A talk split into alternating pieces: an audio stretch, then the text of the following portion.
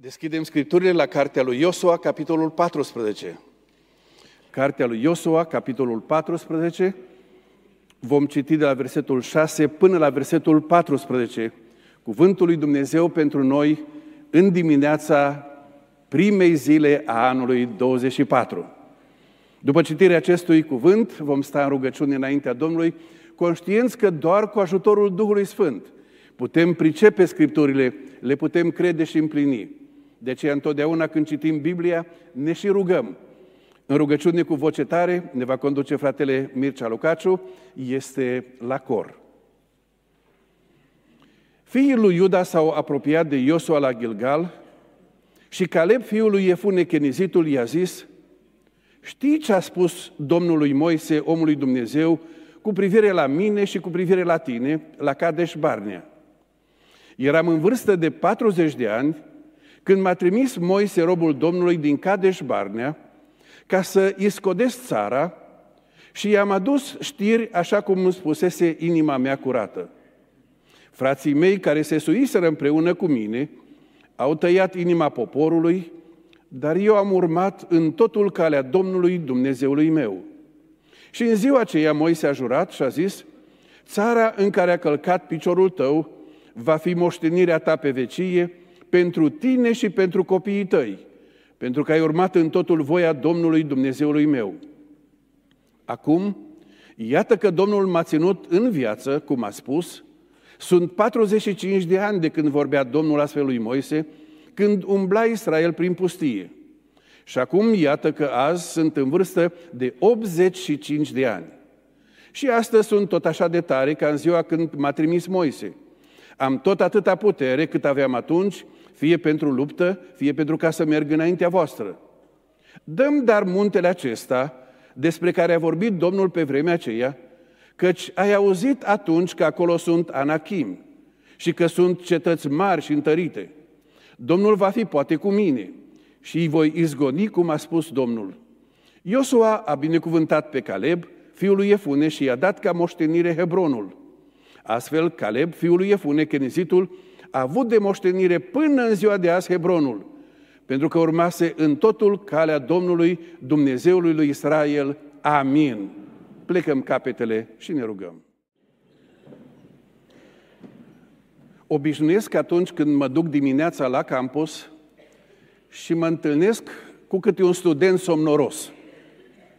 Să-l întreb, a putut oare Dumnezeul tău, căruia slujești necurmat, să te scoată din așternut? Pentru că pe unii îi scoate Dumnezeu mai greu din așternut decât pe Daniel din groapa cu lei. Pentru toți cei care am fost sculați din așternut prin bunătatea și îndurarea Domnului, vă salutăm cu drag și vă spunem un an plin de har și binecuvântări. Este una dintre puținele ocazii și privilegii să ții o predică pentru ochișorii micuți. Înțelegeți la ce mă refer?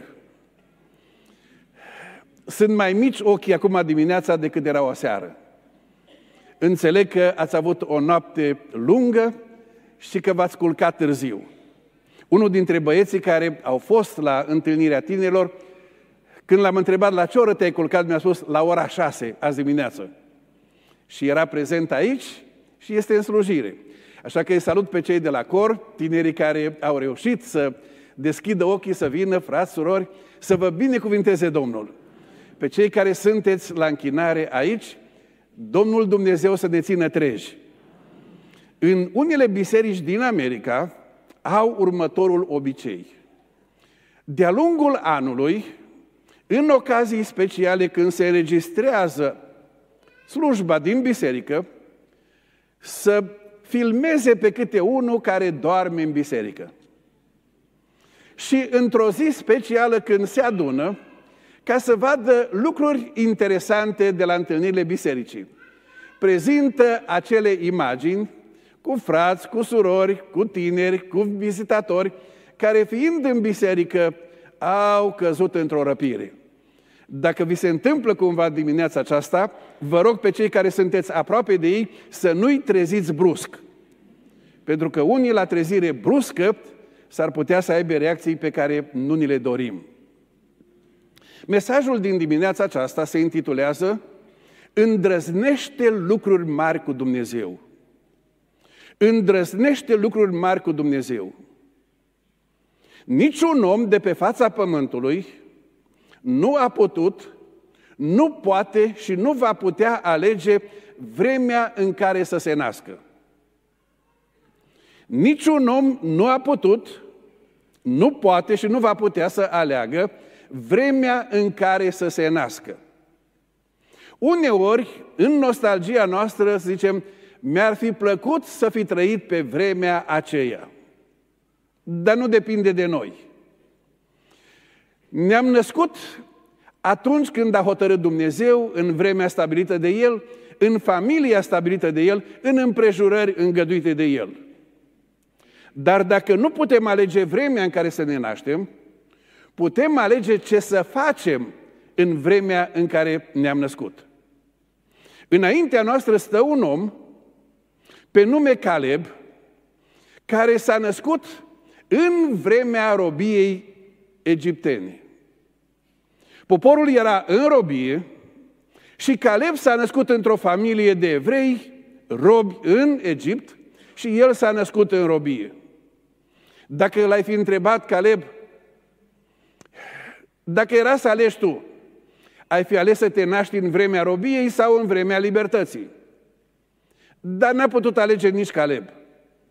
S-a născut în vremea robiei, n-a putut alege când să se nască, dar a putut alege ce să facă în vremea în care s-a născut.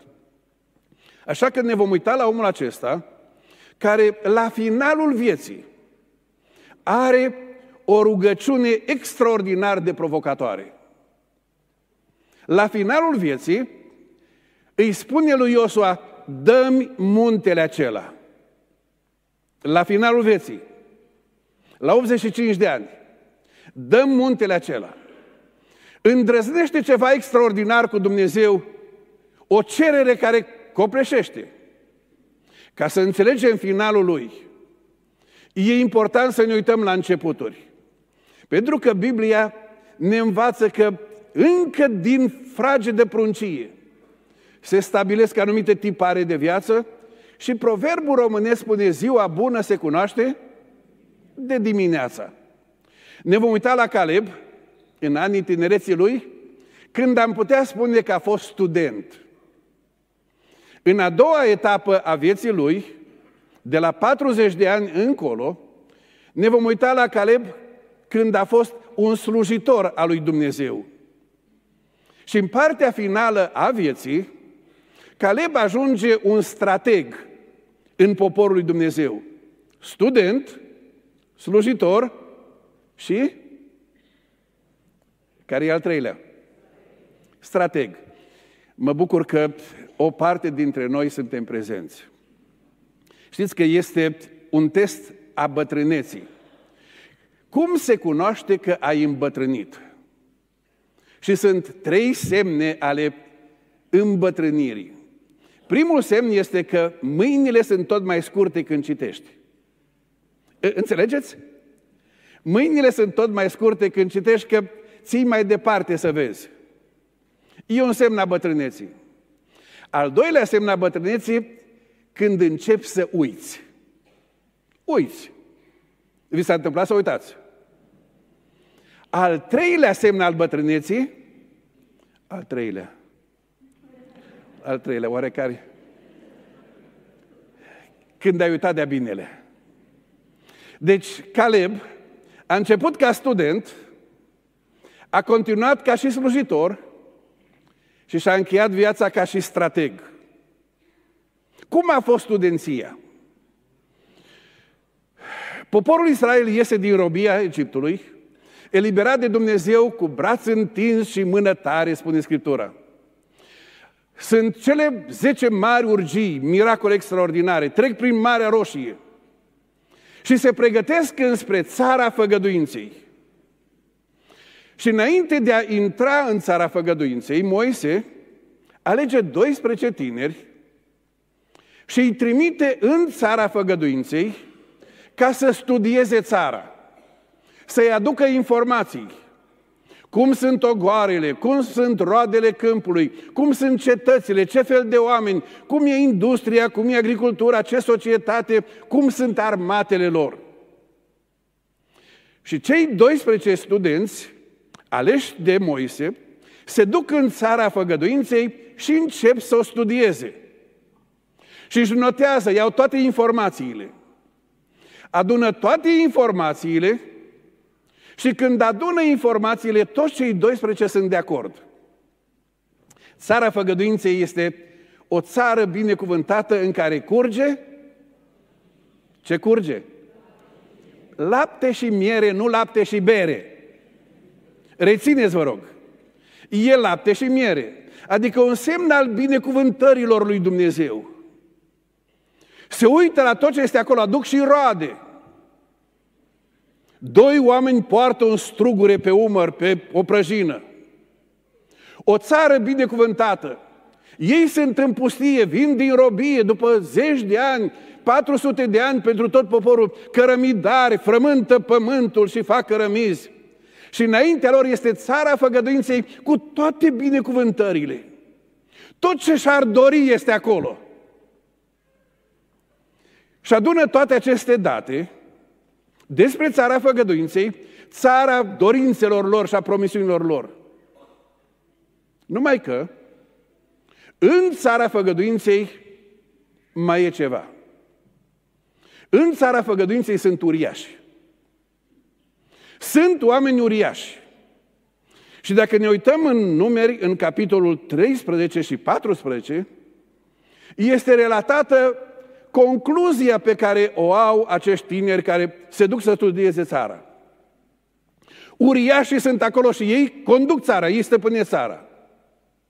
Sunt binecuvântările acolo, ni le dorim,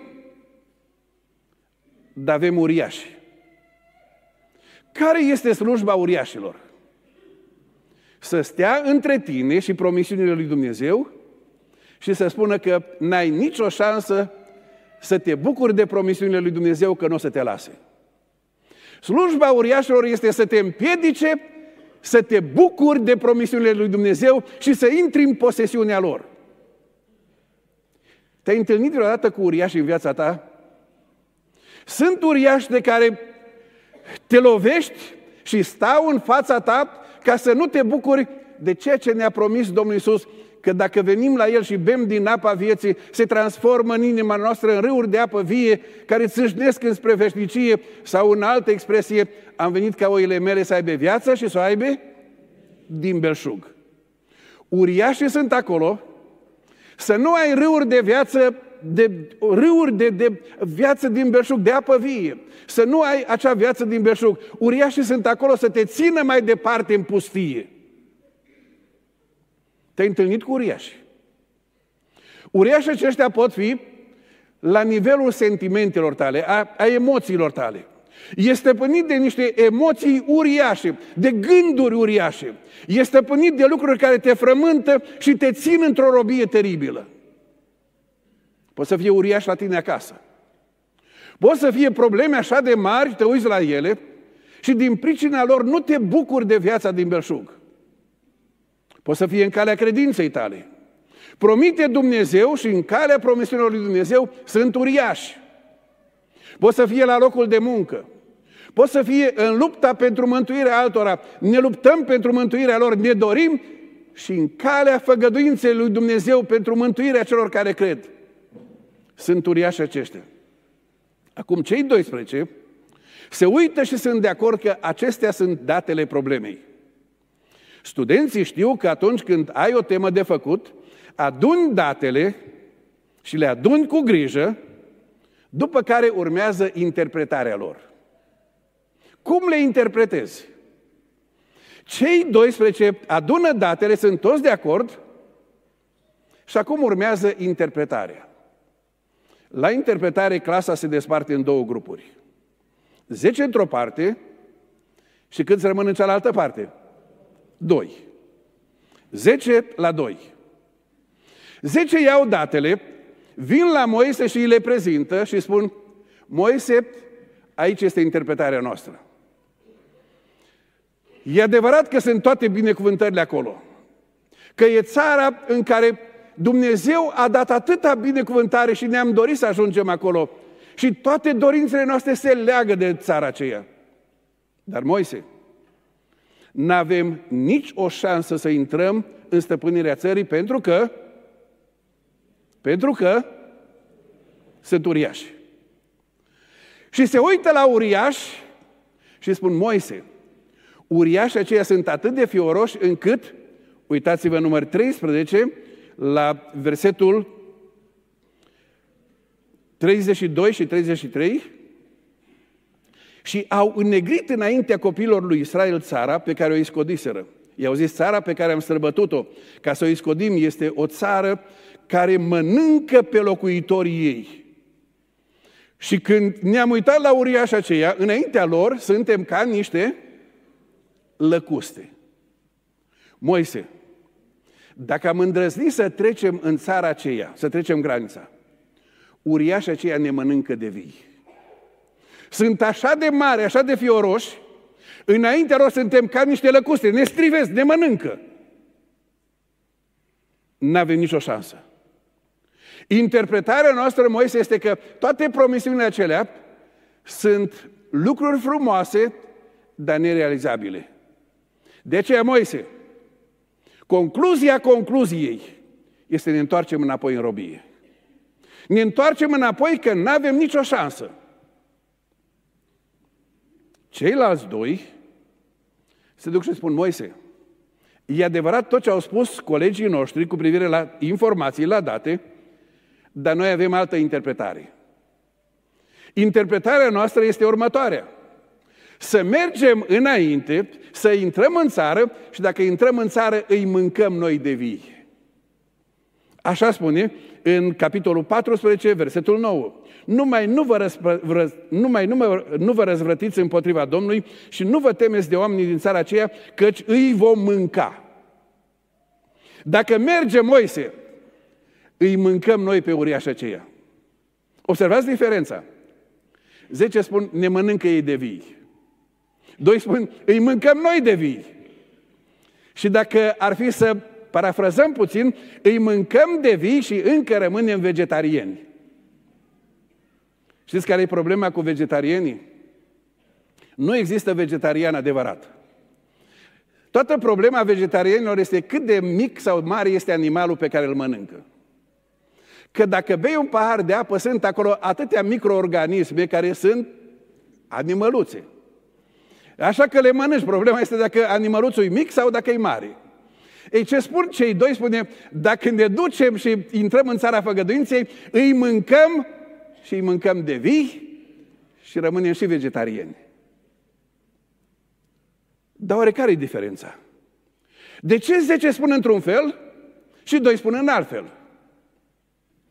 Cei zece se uită la uriaș din perspectiva pământului. Ceilalți doi se uită la uriaș din perspectiva cerului. Zece se uită la uriaș din perspectiva pământului. Când te uiți din perspectiva pământului, a lumii de aici, uriașii par mari și fioroși. Sunt așa de mari încât ești lăcustă pe lângă ei și te mănâncă de vii. Când te uiți din perspectiva lui Dumnezeu, uriașii sunt așa de micuți, sunt așa de nesemnificativi și de așa de slabi și de neputincioși, încât îi mănânci de vii. Din perspectiva pământului intră groaza, descurajare. Din perspectiva cerului este încurajare. Din perspectiva cerului este îndrăzneală. Din perspectiva cerului este mergem înainte, îndrăznim cu Dumnezeu lucruri mari.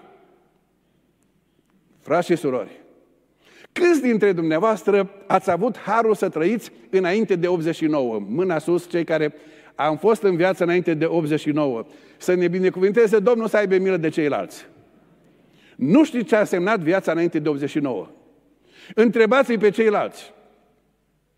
O biserică n-avea voie să-și aleagă păstorul fără aprobarea regimului comunist.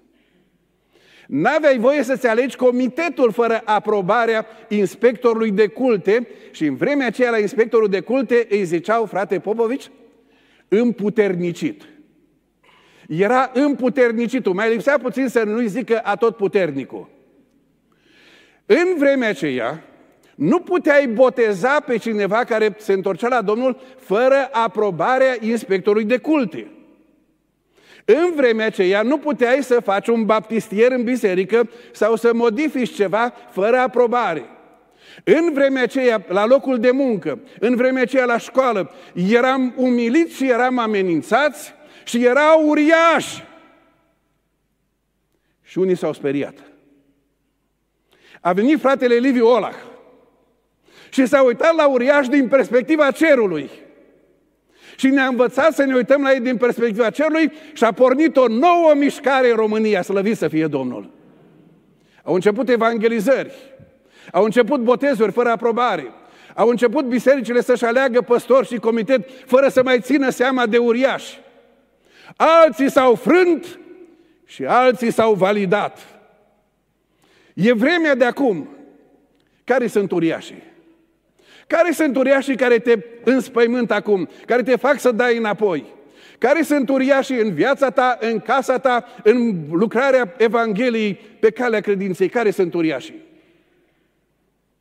Caleb se uită la uriași din perspectiva cerului. Dacă Dumnezeu este Dumnezeul întregului univers, dacă universul acesta este infinit de mare, și Dumnezeu este infinit, este fără început, fără sfârșit, este Dumnezeul slavei și a puterii. Cât de mari pot fi uriașii? Cineva a folosit un exemplu, un exercițiu de imaginație și a zis, imaginează-ți că ai avea o rachetă cosmică și cu ajutorul ei zbori și ieși din galaxia noastră, din galaxia căii lactee și ești la distanță de mii și mii și mii de ani lumină de pământ și ai un telescop. Și cu telescopul acela te uiți să cauți în univers pământul. Cât crezi că este de mare pământul când te uiți de acolo din spațiu la el? Cât o fi de mare? Ce ziceți? Este cât o boabă de mazăre. E cât o babă de mazăre. Te uiți la el cu telescopul și începi să fixezi imaginea și vezi că pe baba asta de mazăre sunt cinci punctișoare. Te întreb oare ce fi? Sunt cele cinci continente. Și mai fixezi telescopul și undeva în zona Orientului Mijlociu îl fixezi mai bine și vezi acolo așa niște liniuțe abia perceptibile, niște hașurări din alea și întrebă ăștia ce fi? Spune, sunt munții. Și munții ăia cât sunt de mari? Acum, în munții ăia care sunt atât de mici, sunt niște uriași. Cât îți de mari uriași aceia? De aceea când Caleb se uită din perspectiva lui Dumnezeu, uriașii sunt atât de mici încât îi poate mânca. Îndrăznește lucruri mari cu Dumnezeu. Cum te uiți la viața ta? Cum te uiți la chemarea ta? Cum te uiți la lucrările pe care Dumnezeu ți le încredințează? Cum te uiți la anul 2024? Din perspectiva pământului sau din perspectiva cerului? Caleb se uită din perspectiva cerului. Și în anii tinereței a studenției îndrăznește lucruri mari cu Dumnezeu din perspectiva lui Dumnezeu. Moise, mergem înainte. Numai că în ziua aceea, tot poporul Israel a fost copleșit, înspăimântat, li s-a muiat inima pentru că au crezut perspectiva umană, perspectiva pământului. și când au crezut perspectiva pământului, au început să plângă, să-și plângă de milă, să se bocească, să-l acuze pe Moise, de ce ne-ai scos din Egipt, să ne întoarcem înapoi. Și Caleb și Iosua încearcă să-i convingă să meargă înainte, numai că în ziua aceea tot poporul se duce pe drumul pământului. Nu pe calea cerului. Cumplită zi. Cumplită zi când majoritatea se duc în direcție greșită. Oare ce va face Caleb? În ziua aceea, Caleb începe al doilea capitol în viață. În ziua aceea, Caleb devine un slujitor a Dumnezeului adevărat în mijlocul unui popor răzvrătit. În mijlocul unui popor răzvrătit, plin de amărăciune, de răutate, și Biblia spune, un popor care cârtea împotriva lui Dumnezeu, cârtea împotriva lui Moise, cârtea pentru mâncare, pentru apă, un popor care cârtea de dimineața până noaptea și de noaptea până dimineața. Un popor imposibil. Vă puteți imagina un popor imposibil? Ce ziceți? A stat lângă oameni care sunt nemulțumiți de orice și de tot? A stat lângă oameni pe care nu-i poate mulțumi nimic. Bunica mea avea o vorbă, spunea, vai de cei care se însoară cu femei la care nu le e bine nici de soare, nici de răcoare. Sau zei un bărbat la care nu e bine nici de soare, nici de răcoare. Adică nici așa nu-i bine, nici așa nu-i bine. Îți poți imagina un asemenea popor? Nu la Biserica Emanuel. Cred că cei din Biserica Emanuel sunt cei mai scumpi și mai, mai, mai, așa, mai extraordinari oameni de pe fața pământului. Cei de la Biserica Emanuel nu se ceartă nici acasă, nici la biserică, nici la serviciu, nici în tramvai. Nu cred că aici sunt asemenea oameni. Dar să fii lângă cineva care critică și este nemulțumit și plin de amărăciune și toate lucrurile pe care le oferă Dumnezeu sunt de disprețuit. Acum să devii slujitorul lui Dumnezeu în mijlocul acestui popor. Ce ziceți? Cine e candidat să fie păstor pentru un asemenea popor? Cine și-ar dori să fie păstor sau în comitetul unui asemenea popor? Cine și-ar dori să fie dirijor de cor cu un asemenea cor? Uitați-vă ce scumpi sunt coriștii noștri. E o plăcere să vii la repetiții. Dar imaginați-vă oameni care sunt nemulțumiți. Ei, în ziua aceea, Caleb hotărăște să fie slujitorul lui Dumnezeu în mijlocul lor. Și spune, Caleb spune în, Filipeni, în Iosua, capitolul 14, că în ziua aceea, în vârstă de 40 de ani, Domnul m-a ținut în viață așa cum a spus și sunt 45 de ani de când vorbea Domnului Moise, când umbla Israel prin pustie și acum iată că sunt în vârstă de 85 de ani și în ziua aceea Caleb intră în slujire pentru o perioadă de 45 de ani în mijlocul unor asemenea oameni. E incredibil. E incredibil să spună, eu rămân lângă Dumnezeu indiferent când sunt de plin de amărăciune și de nemulțumiți. E important acest lucru. De ce? Pentru că trăim într-o vreme în care generația care n-a trecut prin necazuri, prin prigoane, prin suferințe, este o generație care nu are rezistență la lucruri care nu plac. De îndată ce nu-i place ceva, a plecat. Vorbesc cu oameni care au angajați și cineva spunea, astăzi l-am angajat, am negociat salariul, am întrebat dacă îi convine, s-a dus la lucru și a doua zi dimineața n-a mai venit. Că i s-a părut prea greu lucru. L-ai angajat și s-a supărat și își dă demisia. Vrei să-l angajezi și începe să negocieze și dacă nu-i mulțumit, pleacă. Se căsătoresc. După ce se căsătoresc și trece nunta, dau de faptul că nu sunt desăvârșiți nici unul, nici celălalt și nu trece bine o lună sau două sau trei luni de zile și știți ce fac? Se despart. Dar de ce? Că nu mai rezist. Că nu mai am nervi. Că l-ai chemat la lucrare și a intrat într-o formă de slujire una sau alta și cineva nu s-a uitat tocmai frumos sau nu i-a zis ce ar fi vrut să zică. Sau a trecut și nu l-a salutat. Și spune, dacă așa este, pe mine nu mai contați. Ați întâlnit asemenea oameni? Nu dirijorii de la Emanuel. De la noi nu pleacă nimeni. Poate că pleacă de rați, așa -i? Dar ați întâlnit oameni care, de îndată ce dau de ceva greu, nu mai au în ei rezistență, nu mai au hotărâre, nu mai au perseverență, gata, pleacă. Care spune 45 de ani. 45 de ani în mijlocul unui asemenea popor. 45 de ani pentru slava lui Dumnezeu în mijlocul lor. Dar de ce lasă Dumnezeu un om ca și Caleb 45 de ani în mijlocul unor asemenea oameni? Așa că ne-am fi așteptat ca în ziua aceea în care toți au luat-o pe un drum a păcatului și a răzvrătirii, Dumnezeu să spună, bun, vă duceți în pustie și muriți toți acolo, dar pe Iosua și Caleb, îi duc în țara făgăduinței și cu ei doi încep o trezire spirituală. Așa e care a fost glorios. Numai că Dumnezeu spune, vă duceți în pustie Iosua și Caleb, vor rămâne mărturie în mijlocul vostru 45 de ani. Dar de ce ține Dumnezeu oamenii ca și Caleb, ca Iosua, 45 de ani într-o asemenea împrejurare? Sunt multe rațiuni ale lui Dumnezeu. Una dintre ele este următoarea. Dumnezeu întotdeauna ia timp și împrejurări grele ca să-și formeze lucrătorii. Lucrătorii nu se formează ca popcornul. L-ai pus la microunde și în trei minute a ieșit lucrător. Dumnezeu își pregătește oamenii trecându-i prin școală grea.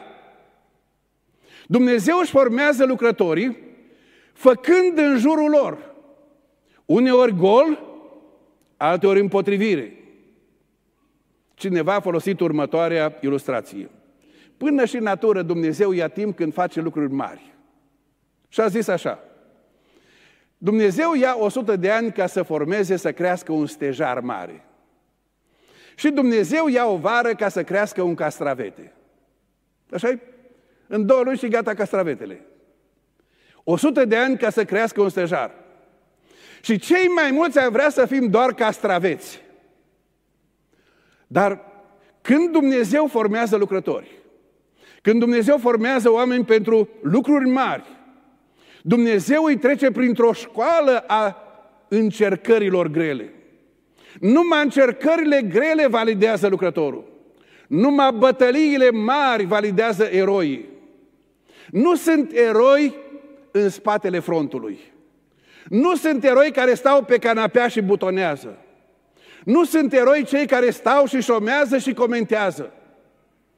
Caleb este în mijlocul acestui popor și 45 de ani rămâne lângă Dumnezeu după cuvântul lui Dumnezeu, i-a promis Dumnezeu și Scriptura este da și amin. Începem anul. Cât sunt de serioase promisiunile și cuvintele lui Dumnezeu pentru noi? Caleb spune, am trăit în totul după cuvântul Domnului. Dacă mi-a promis Dumnezeu că îmi va da partea mea în țara făgăduinței, eu îl cred pe Dumnezeu și aștept și rămân credincios până când Dumnezeu deschide ușa. Care sunt promisiunile lui Dumnezeu pentru noi? Ești descurajat? Ești gata să dai înapoi? Ești gata să abandonezi?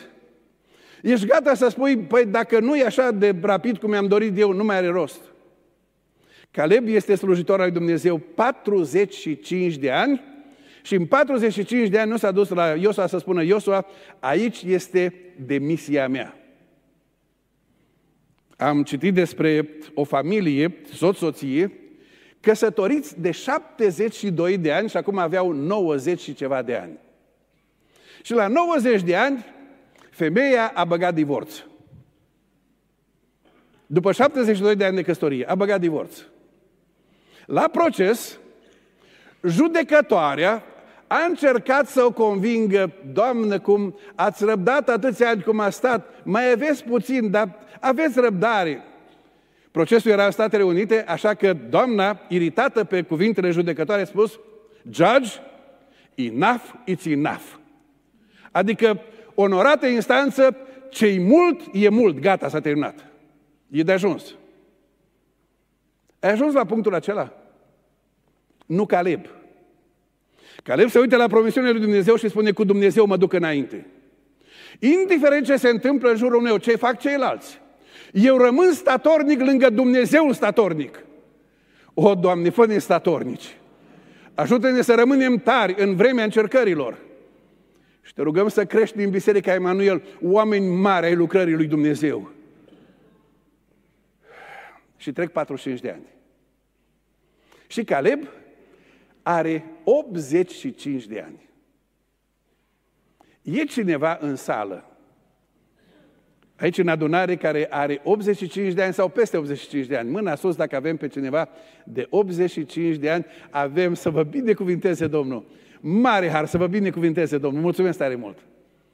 85 de ani. Așa e că e o vârstă frumoasă. Caleb ajunge la 85 de ani. E ziua lui de naștere. Și Iosua îl întreabă Caleb, ce vrei tu la ziua ta de naștere la 85 de ani? Imaginați-vă momentul. Ce ți-ai cere tu? Care ar fi cererea ta, rugăciunea ta la 85 de ani? Uneori când dau drumul la imaginație, mă întreb cum ar fi dacă aș ajunge la 85 de ani și Dumnezeu m-ar întreba, Paul, tu ce vrei la 85 de ani?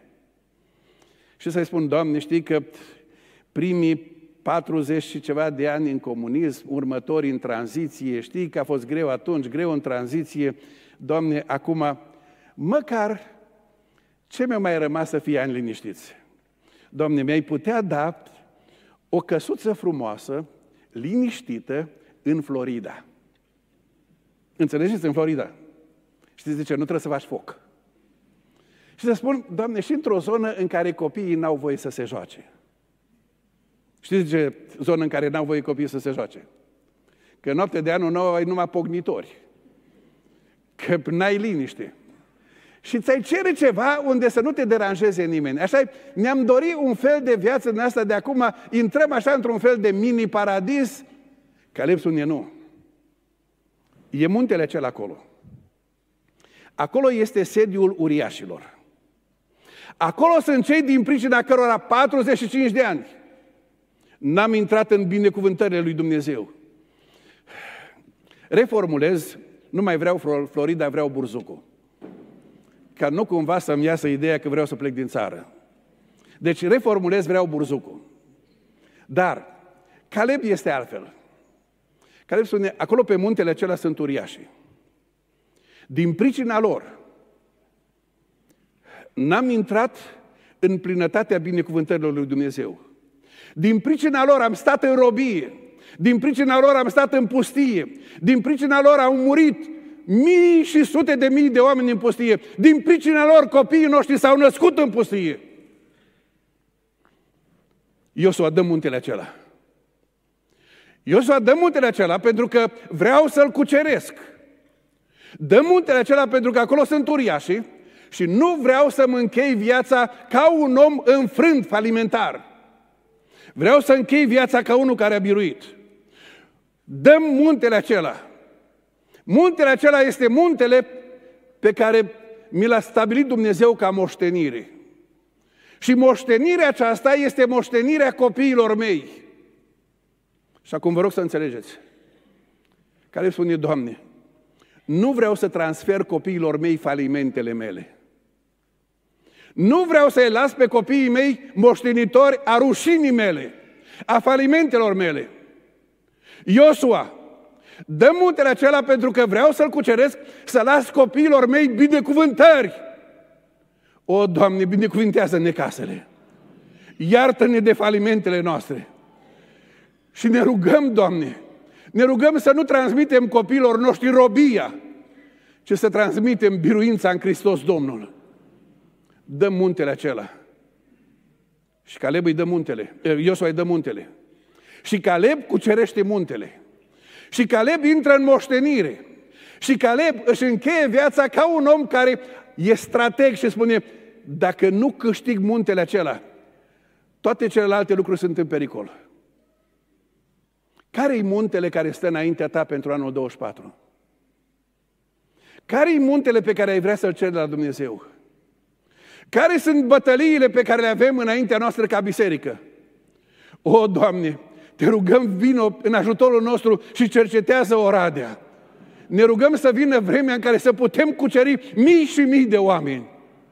Doamne, sunt atâția uriași, sunt atâția munți înaintea noastră. Dă-ne îndrăzneală, Doamne, în numele Tău să mergem înainte. Va fi o săptămână de evangelizare. Vor fi munți de împotrivire. Vor fi munți de scuze. Vor fi munți de lenevie și de nepăsare. Vor fi oameni care vor spune, mai bine stau acasă și butonez decât să plătesc prețul, să chem pe cineva să mă duc. Și asta să te descurajeze pe tine. Ne rugăm să umple Dumnezeu Biserica Emanuel de oameni care îndrăznesc lucruri mari cu El. Lucruri mari pentru slava lui Dumnezeu. Dar, frați și surori, lumea noastră este plină de munți. Întotdeauna lumea a fost plină de munți și de uriași. Dacă ne uităm în ultimele 100 și ceva, 200 de ani, au fost câțiva uriași mari care au stăpânit pământul. Karl Marx și prietenul lui, Karl, mai știți? Engels. Uriașii aceștia au cucerit mintea intelectualilor, a politicienilor din Europa, din Europa de răsărit și Rusia, țaristă, au cucerit universitățile. Universitățile lumii au fost cucerite de ideologia marxistă. Uriași extraordinar de mari și nouă ni se spunea în numele filozofiei marxiste.